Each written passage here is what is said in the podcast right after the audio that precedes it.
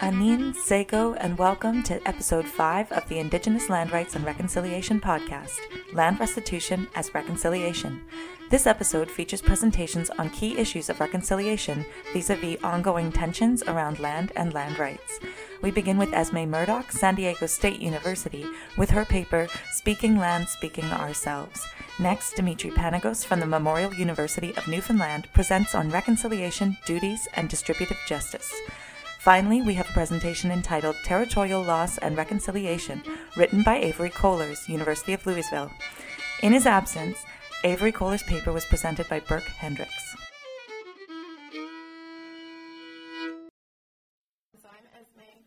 Um, I just wanted to begin um, before I start my formal talk by sort of uh, positioning and situating myself in relation to this work. Um, so um, I was born in the U.S. and I, in the context of the U.S., I am descended from enslaved Africans and European settlers.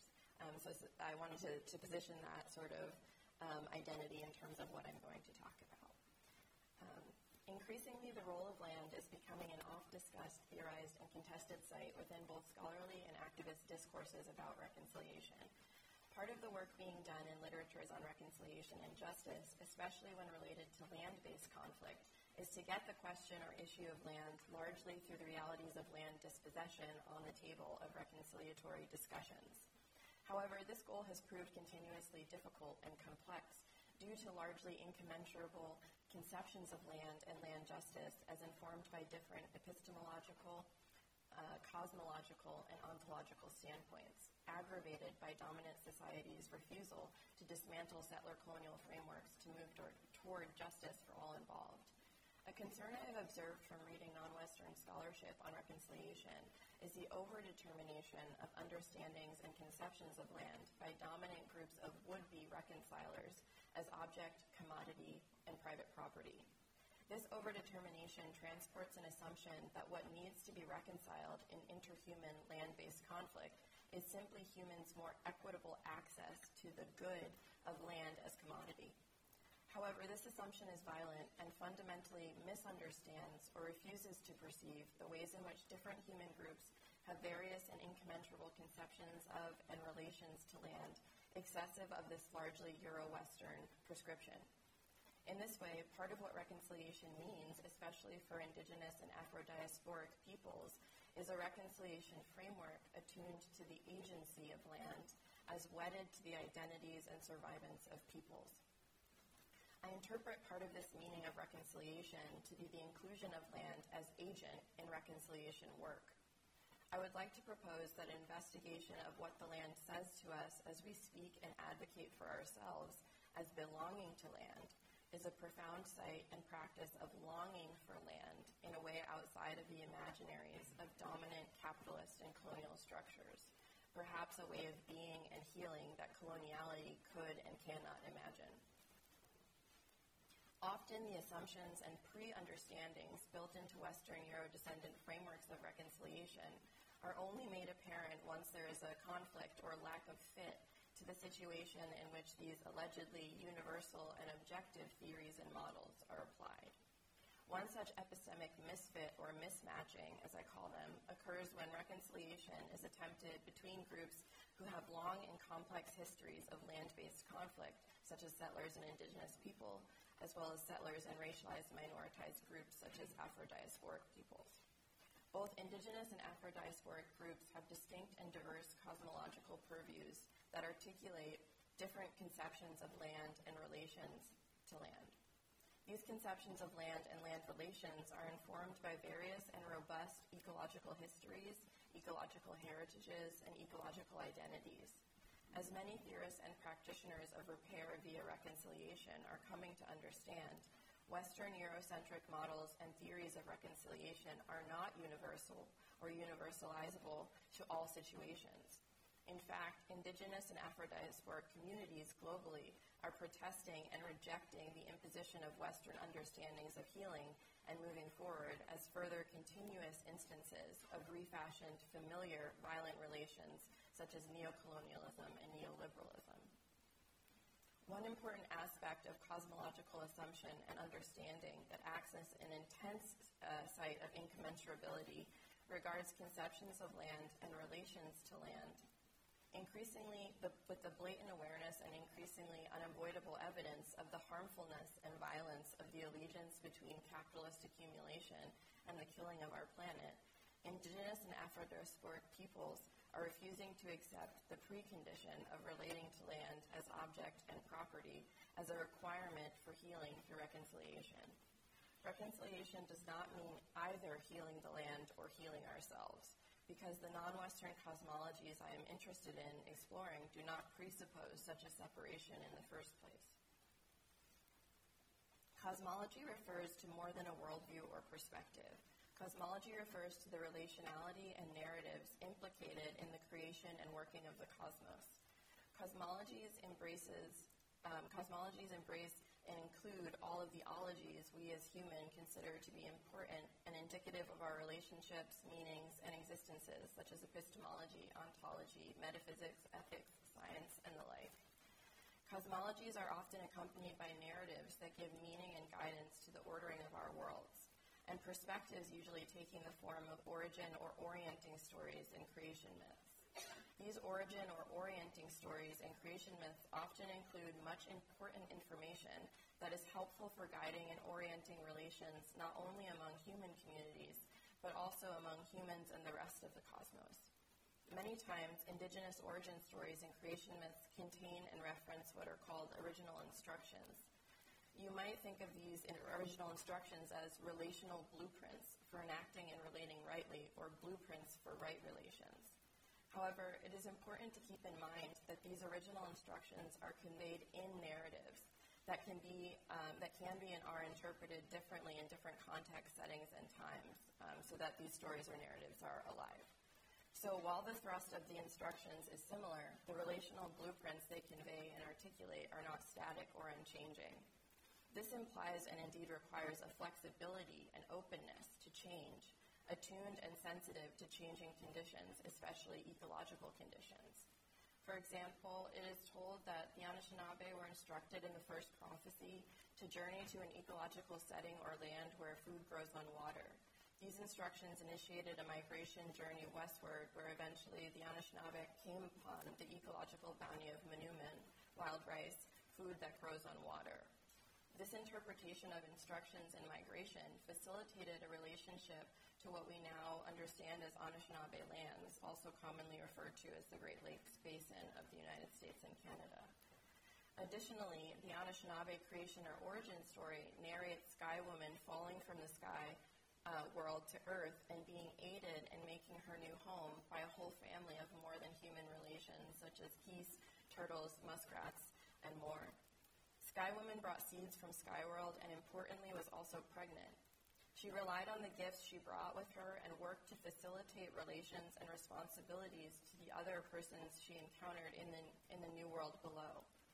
In reflecting on this origin story, Robin Wall Kimmerer stresses details of the story, such as the fact that Sky Woman was a stranger and migrant who nonetheless practiced responsibility, reciprocity, and generosity, which was also modeled to her by relations by the relations she encountered on Earth. These details importantly convey a set of original instructions for how humans and the more than human world should and can interact to work toward right relations and balance. Similarly, in an iteration of the Yoruba creation story, land or earth is created through a collaboration of the gods or orishas from the originary conditions of sky above and water or marshland below. Through collaboration and gifts, the gods come together to craft a plan and bring together materials to create dry land. The materials are a gold chain, a snail shell filled with sand, a black cat, a white hen, and a palm nut, all carried in a sack. The god Obatala descended on the chain, and when he was close enough to the water and marshland below, was constructed to pour sand out of the snail shell, which created dry land. Once Obatala was on dry land, he planted the palm seed and the earth began to populate with flora. He harvested and drank palm wine and created other beings to keep himself company, which would come to populate the land.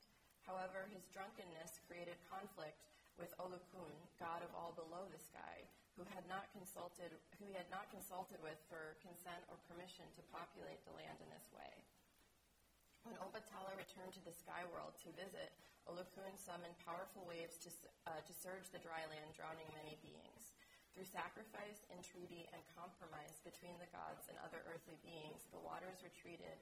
The land of Yoruba, Africa, emerged after the recession of the floods. Here we find important details that emphasize ceremony, permission or consent, responsibility, and gifts as well. The primary role of collaboration and communication for right relations that maintain harmony and balance are paramount.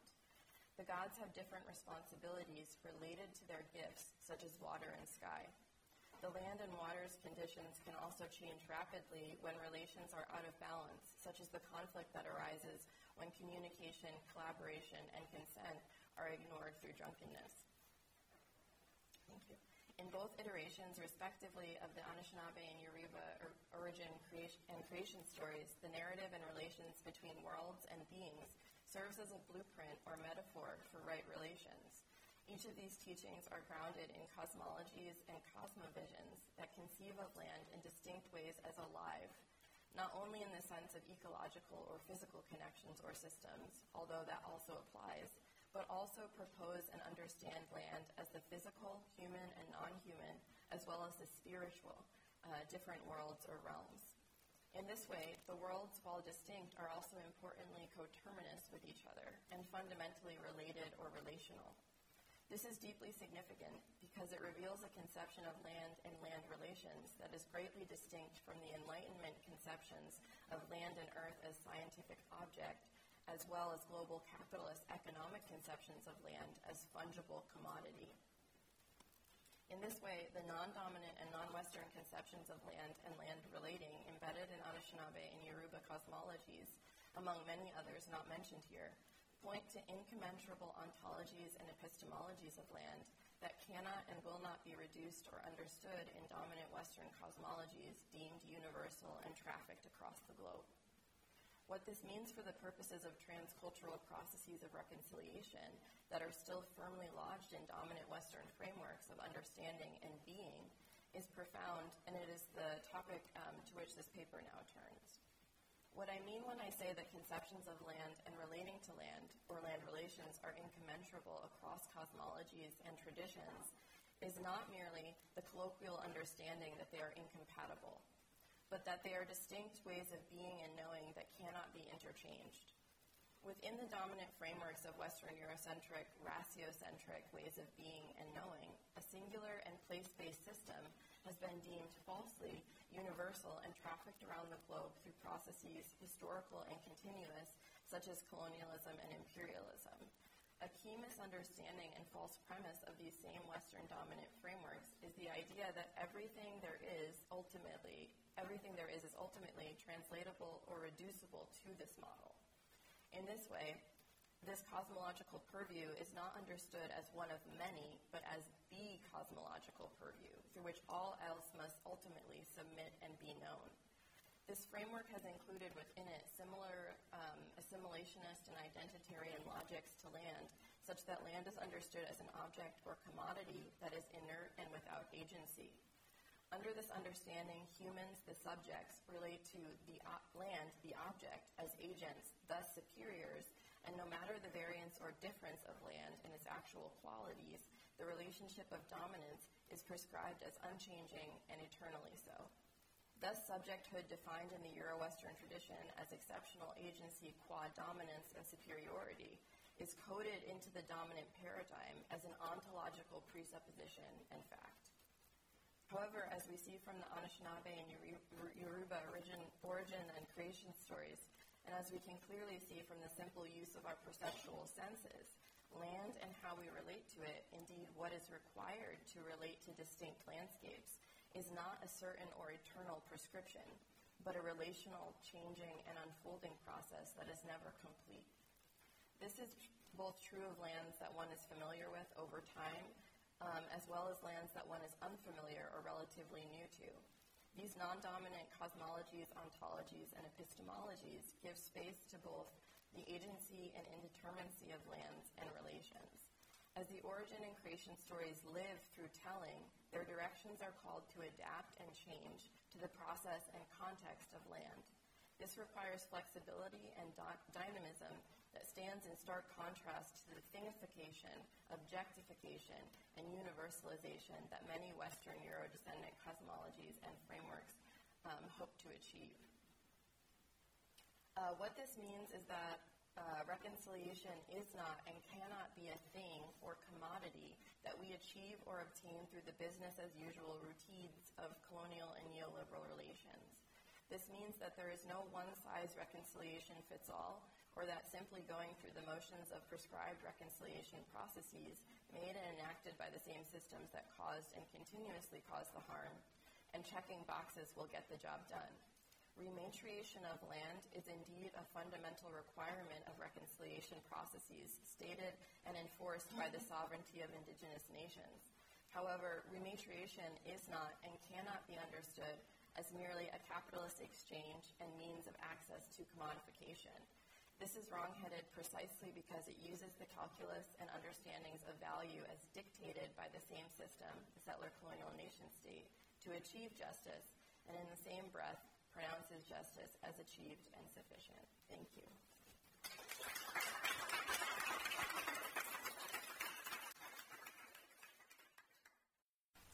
So I'll, I'll begin with a, a disclaimer. Uh, the, the, paper is very much in its early stages in terms of research and writing. And so I, I very much welcome your, your comments and your suggestions.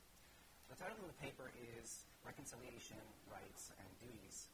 Uh, the paper examines the relationship between reconciliation, obligations, and trust in the context of settler state colonialism.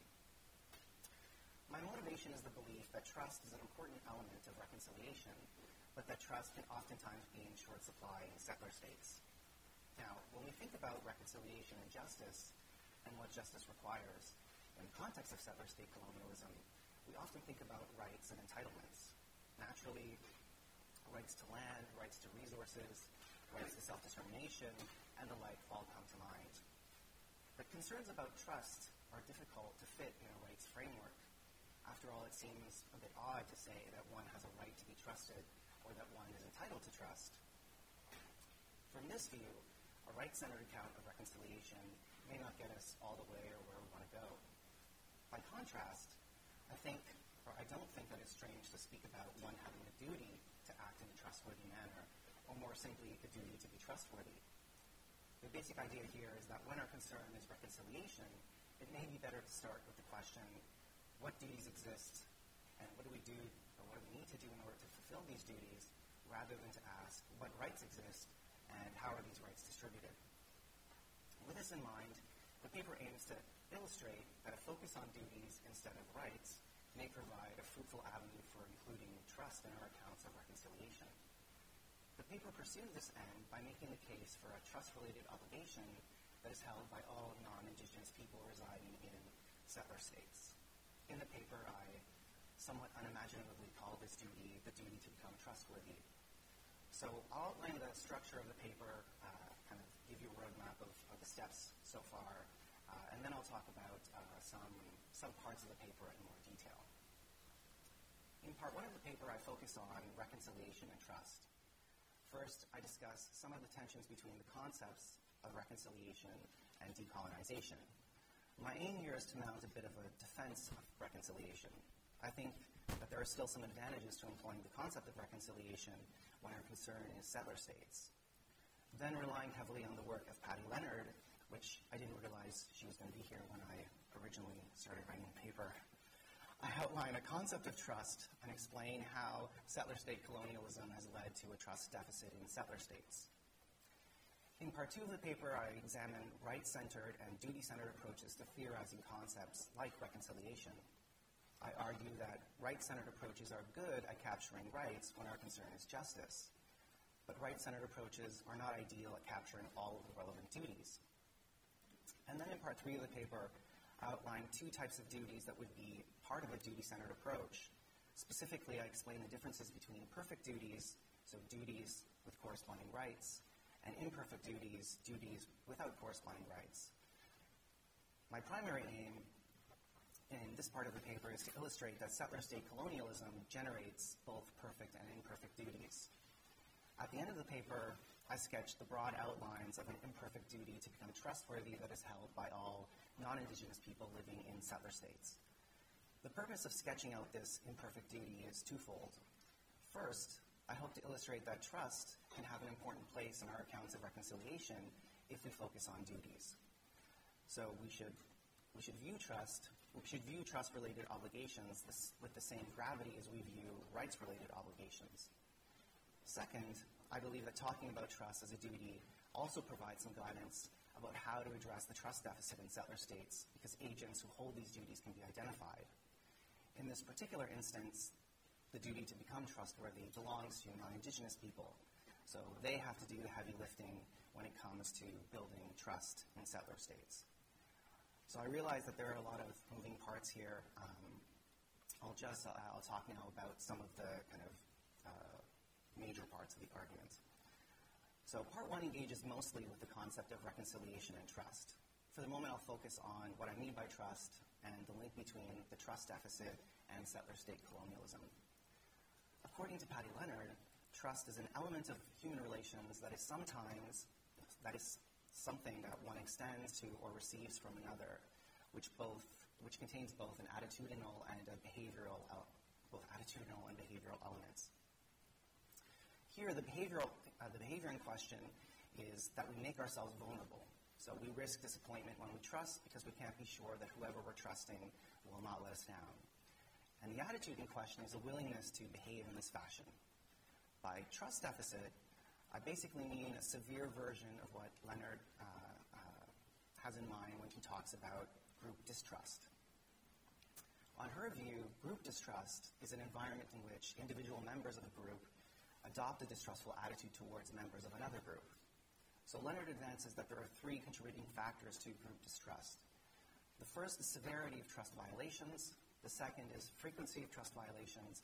And the third is a power dynamic in which one party chooses to abuse or misuse its greater numerical or, uh, and political influence. In the paper, I argue that settler state colonialism enabled the development of this power dynamic in settler states and facilitated the all too frequent and severe violations of trust by indigenous, sorry, experienced by indigenous peoples at the hands of non indigenous peoples. In short, the claim here is that the trust deficit is a product of settler state colonialism. Moreover, I'm of the view that this deficit of trust is a problem. It's a problem because all social projects require trust, and reconciliation is no exception. In part two of the paper, I attempt to make a case that focusing on rights instead of duties can sometimes be problematic, or, that sometimes it matters. So, following the work of Onora O'Neill, I argue that right-centered approaches, even ones with a significant that include significant discussion of duties uh, that correspond to rights, run the risk of leaving out important duties. The argument here is that duties that don't correspond to rights are sometimes hard to see. Or stated somewhat differently, right-centered approaches are good at tracking perfect duties, so duties that correspond to rights, but are not so good at tracking imperfect duties or duties that don't have rights. In part three of the paper, I outline the major differences between perfect and imperfect duties. I also discuss the differences between universal and specific perfect and imperfect duties, and I provide general examples of each, as well as examples that are relevant to the context of settler state colonialism. At the moment, I'll just talk about the perfect and imperfect duties that are relevant in the context of settler state colonialism. I'll just give you some, an example. So, settler state colonialism created a distinct relationship between indigenous and non indigenous peoples in many different parts of the world. And the relationship is unjust in a variety of ways. What is important for the purposes of this paper is that this relationship of injustice, with all of its associated wrongs, is the origin of numerous distinct duties. Some of these duties, like the duty to return land, have corresponding rights. In the case, uh, in this case, the decision to focus on duties, rights rather than duties, or vice versa, is not really problematic. Um, that is, right-centered approaches and duty-centered approaches can both capture uh, these types of duties. However, some of the duties coming out of settler state coloni- colonialism don't have corresponding rights. Here, the decision to focus on rights risks leaving out these duties. Okay, so how is this related to trust? In the paper, I argue that settler state colonialism is marked by serious violations of trust that have result, resulted in a trust deficit in settler states. If trust is necessary for reconciliation, and I believe that it is, then trust must be built in order to advance the cause of reconciliation. In the paper, I put forward that in the context of settler state colonialism, the work of building trust should be shouldered by non Indigenous persons. And I think that there are two reasons that support this position. First, non Indigenous people belong to the group that engaged in the trust violations that created and sustained uh, the, created and sustains the trust deficit in settler states. So as a result, they have a responsibility to fix the problem because it's a problem of their making or the, the making of their, of their group. Second, non-Indigenous peoples belong to the group that benefited and continue to benefit from the, these trust violations. We usually don't think that people should benefit from injustice. As a result, we could say that the benefits derived by non-Indigenous peoples from these trust violations puts them on the hook they must now pay the costs associated with addressing the trust deficit. So, because of these reasons, non Indigenous people have a duty to become trustworthy uh, and thereby uh, address the trust deficit. At this point, there's a significant gap in the argument. Um, I haven't included a discussion in the paper of how the duty to become trustworthy could be put into practice or operationalized. And I realize that this is a, a serious problem. Um, and so this is the kind of the next step for me is to figure out exactly what would uh, a duty to become trustworthy look like. Um, so what does what do these what does this type of duty entail? Uh, I have some rough thoughts. Uh, I'm not going to talk about them in the presentation. I can I can air my rough thoughts if you'd like during the, the questions, uh, but uh, they're not really fully formed at this point. So that's the next step for me. I'll, include, I'll conclude my presentation with these following kind of summary thoughts. I believe that trust is an important part of reconciliation. Thus, in the paper, I attempt to make the case that we should think about trust as a duty. I think that focusing on trust on duties instead of rights is a way of rendering the trust related duty, duty visible, or these trust related duties visible, and uh, highlighting their importance. I think that the language of rights and duties has a certain degree of normative heft and so talking about trust as a duty is one way to signal its importance uh, in work on reconciliation. And I believe that trust, uh, that the trust deficit in settler states won't simply go away. Uh, there's serious work that needs to be done. And I also think that if non-Indigenous peoples acknowledge the existence of a duty to become trustworthy and acted accordingly, whatever this, end up in, this, end up, this ends up entailing, that some of this work might be accomplished. Thank you.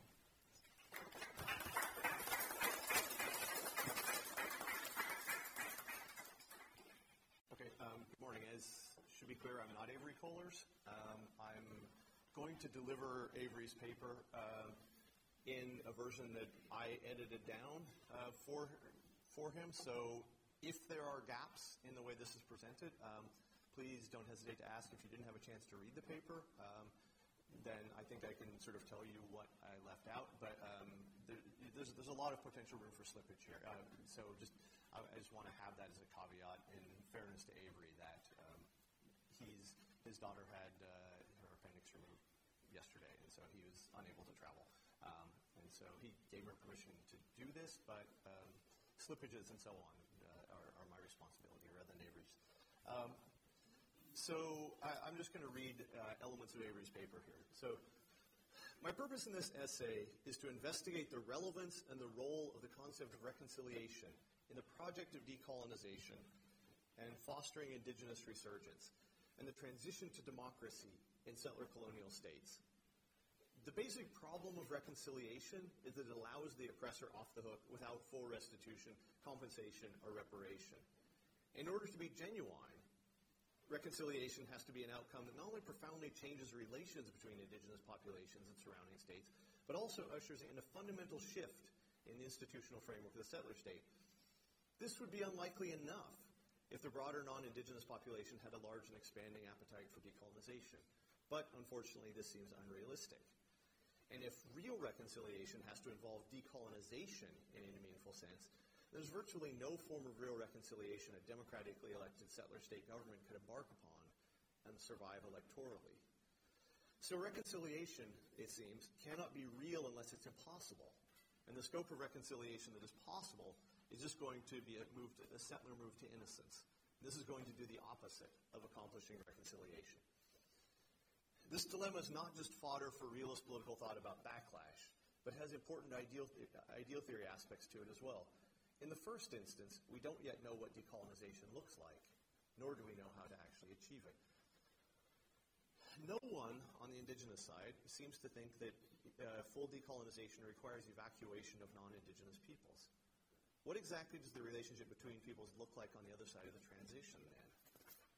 Who will own the land, or will land not be owned as such? How will the claims of different people get constitutionalized, and so on? There are many other questions of this ideal theory kind. Because of the backlash problem, reconciliation has to be a process that can be embarked upon by skeptical people fight, feeling their way in the dark. And will have to build support and buy in as it goes along. Reconciliation processes have to somehow generate their own support while they are underway and not fritter away their accomplishments once the process is concluded. From an ideal theoretic perspective, it has to yield new forms of political agency, ones we cannot theorize precisely in advance, yet which result in something that indigenous peoples can reasonably see a genuine decolonization and liberation. My question here is whether and how the idea of reconciliation can help us think through what this entails. So, after briefly saying something about reconciliation in its most familiar form, I want to consider an individual and collective accomplishment of, quote, reconciliation to our social world, wherein we see our social worlds reflecting and affirming our nature, and a communal and confessional process of rituals and reconciliation, where contending groups explicitly institute procedures for overcoming biases and assumptions that set them at odds. So, before getting underway in earnest, I want to say something about an additional motivation for this project. This is a puzzlement about what makes territorial loss such a bad thing itself. So, what's, what's so bad about displacement or loss of homeland? This question raises a fundamental challenge for theories of territorial rights. A person might or might not have a right to a place where they live, but if they live there and their family or community has done so for, say, two generations or more, then it stands to reason that their compulsory departure would entail some kind of loss for them, and that the badness of this loss merits public recognition. And preventing such losses is part of the point of a theory of territorial rights. This thought has seemed so obvious to many theorists of territory that they've held that if the current generation is innocent of expulsion of others, they may not be expelled in turn. If you can grab and hold long enough to reproduce, it seems, your kids at least are in the clear. But why should this be? Why is losing territory so bad? Why is the capacity to remain in place, if personally innocent of prior expulsion, so important? Although I can't make a full argument for the point here, I believe that theorists of territorial rights have been unable to really account for the badness of the loss of home and homeland. Such an account needs to be given if territorial rights theories are, to, so to speak, get off the ground. Because territory would seem to matter principally because people have a right not to be expelled, or a right to stay, or a right to place. And because territory is in some guarantee, uh, in some sense a guarantee of a right to place. What, however, grounds this right? In other words, what's so bad about displacement? After all, people move all the time. Nor does it matter much to our future welfare whether our moves are voluntary. Some 11 million people were displaced after World War II, and for the most part, their descendants only one generation later or less were able to reconstruct meaningful and productive lives in new places. Somehow the intergenerational trauma did not prevent their gaining ground in new places, chosen or otherwise. This is true of economic migrants and refugees in every generation. In short, when we lose cultures, languages, communities, we adapt. We're resilient animals. Often we don't just bounce back, but bounce forward, not only as individuals, but culturally too. These are good things. But if so, then what's wrong on balance with the loss of home, place, territory, and culture? Attempted explanations of this harm by scholars of territorial rights, my past self very much included, have not been successful.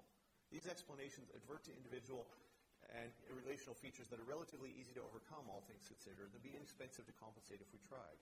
Moreover, even so, insofar as these proposals explain the wrong of new territorial displacements, these proposals tend to make it very difficult to explain how territorial justice can require looking backwards to historical wrongs, to both challenge the legitimacy of the territorial status quo and avoid generating moral hazard in favor of those who grab and hold. Hence my uh, ulterior motive. An obvious clue to the harm of territorial loss lies in taking seriously who it is that seems today to have suffered this wrong in the past in a way that compels us to morally repair it now. The people today who have actionable, compelling claims regarding past or ongoing territorial loss are, most prominently, indigenous peoples in colonial states and in states that are encroaching on indigenous traditional lands and Palestinians. Why do these particular peoples seem to have actionable claims when others who were displaced at the same time, or even more recently, do not? Many, many territorial rights theorists have tried to answer these questions by figuring out a criterion for setting a statute of limitations on historical claims. But as we can see by juxtaposing the 1950s Mizrahi Israelis to the 1940 Palestinians, the mere passage of time does not seem sufficient to do the trick. Borrowing Hegel's notion of reconciliation, I want to suggest that the challenge for territorial rights is not where your homeland is or was, or even how long you have been in or away from your home, but what it takes for wherever you are to become where you are at home. In other words, territorial rights theorists have been barking up the tree of permanent natural rights that ground unchallenged sovereignty, when a better alternative lies in the concept of reconciliation. Reconciliation is not only complex, it is highly contentious, particularly in settler colonial contexts. And with good reason, as it seemed to ask, may, uh, ask for an easy payoff without the hard investment. So it must be theorized carefully in order to be both worthy of pursuing, uh, to be worthy of pursuing in its own right. I want to air here three concepts of recon- reconciliation, each of which suggests different procedures and goals, but all three which together might guide us toward conceptions of reconciliation that do not merely mask settler moves to innocence. So the first model, and uh, there's just a, a, very brief amount of this. Um, much has been written on truth and reconciliation efforts between peoples with a history of colonial and racist domination and intercommunal conflict and oppression. This idea has been adapted in a large number of contexts, including, of course, that of the Canadian state. Although reconciliation in this sense takes many forms, there's a basic structure that's well known. The victims of oppression are given a chance to speak and are listened to and have their experience affirmed as true and documented as the real history of the state. The government and other agencies and individuals then apologize, repair is undertaken in some form, and the quote unquote former oppressors and the formerly oppressed move together into the future. At least as they have been implemented, these TR, TRC processes do seem to amount to moves to innocence because they offer the chance for the state to get away clean, giving only limited and inexpensive concessions. In a detailed review of four cases of reconciliation with apology, uh, Jeff Corntassel and Cindy Holder uh, uh, examined eight criteria of successful political apologies and show that in each of these cases, at least several of the criteria were lacking. Even where they were all present, this wouldn't seem to be enough in many instances, so we need something more robust. Moving to a second way of conceptualizing reconciliation. Um, and this one this one and the next are drawn from the work of Hegel um, via uh, Molly Farneth. In a recent book, Molly Farneth offers a, reason, a reading of Hegel's Phenomenology of Spirit, in which meaningful change occurs when a community of social groups riven by profound normative conflicts accepts an ongoing structure of rituals of reconciliation. It's a specific phrasing. The apology reconciliation process, as it has been enacted by settler states, fails from the outset because the settler posits its former or past representatives as a consciousness that did wrong. So as to posit, okay, it, its current consciousness, its current self and representatives um, in the role of innocence. Um, the, this, this seems to be a mistake. The Hegelian model seems to require that one recognize one's own um, current wrongdoing and be the first to confess not just past wrongs, but continuing wrongs. Um, it requires a kind of act of faith of stepping forward and saying, we have been wrong, we continue to be wrong, we are unfortunately likely to continue to be wrong. So how would this work in the current context? It would involve a confession that comes prior to an institutionalized process of truth-telling. That is, the settler state would undertake its own investigation and recognize that its intentions were impure, and more fundamentally, that its intentions are no basis for assessing the merits of the behavior. This investigation, recounting and publication of the crimes, from the state's perspective, is the Speech Act that initiates the confession. Nor can the state yet promise non-repetition, because it not, has not yet figured out a way to stop doing what it has been doing. Indeed, the very real fear of backlash means the initial stage is necessarily tenuous, and the state ought to be clear about that. A rejectionist government to be elected and reverse the whole process.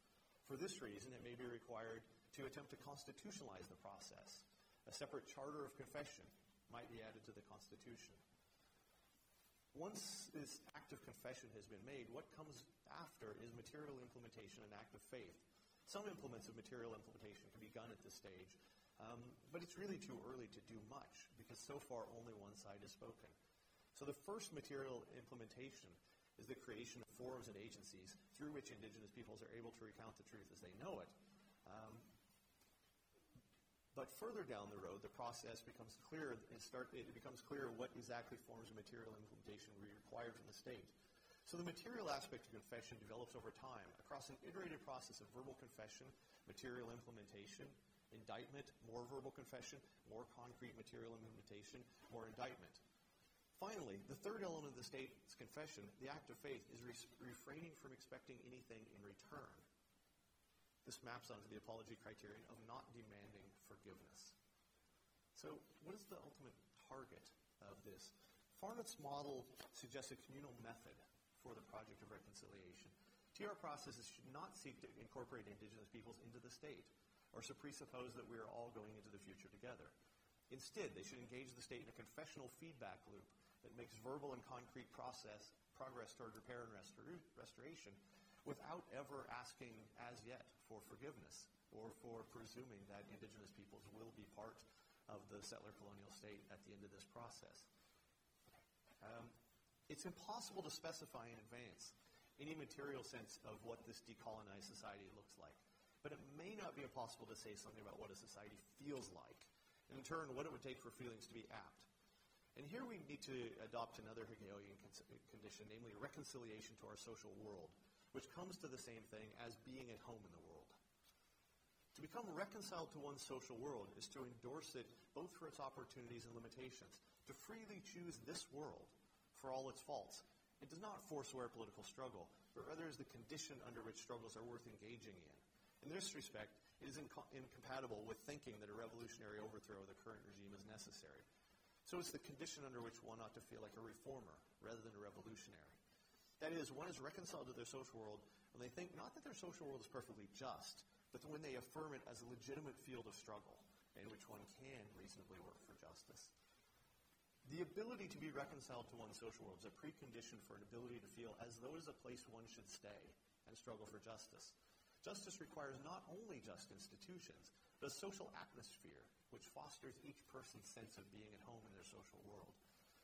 The character of this world has to be shaped through the reiterative process of reconciliation that progressively brings about restitution and reparation. Hence, it gels with Eve Tuck and Wayne Yang's conception of decolonization, which is a process whose endpoint we don't yet know, but which requires a radical overhaul of many very basic institutions. Yet at the same time, it provides a sketch, provides a sketch of what needs to be materially and psychosocially accomplished before we can say that reconciliation has occurred or is occurring. By setting up an individual right to the social conditions enabling reconciliation to our social world and a collective duty of settler states to provide these conditions insofar as they can, we inaugurate a process that has a realistic chance of building buy-in and affirmation, even as it constructs a new futures where people meet on equal terms and no one finds themselves alienated. I've got three sentences. Um, um, it may be that as part of this iterative process, the peoples de- determine they cannot move together, move forward together on the model of social groups within the same political system, but that they may need to chart some alternative course of greater separation. And settler states cannot insist that this outcome be blockaded uh, from the very beginning then. We cannot then say how this process will end. We can, however, say what it should feel like when it does. Indigenous peoples will be able to feel at home in the political world as it is in terms they can endorse on their own not on terms dictated by settler states. On behalf of Avery, thanks.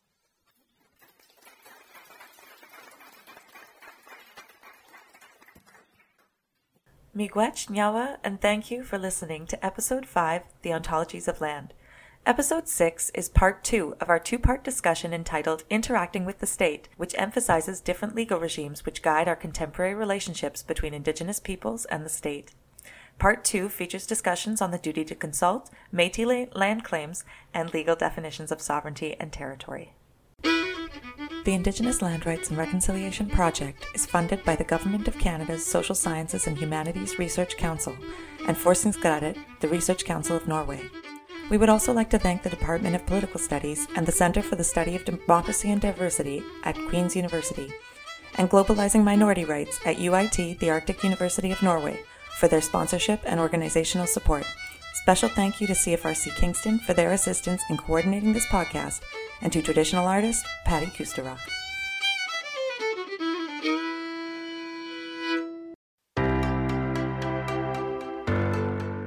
Thank you for listening to this podcast produced at CFRC 101.9 FM in Kingston, Ontario at Queen's University, situated on the traditional territory of the Anishinaabe and Haudenosaunee peoples. The CFRC Podcast Network at podcast.cfrc.ca is brought to you by the generous support of the Queen's University Faculty of Engineering and Applied Sciences.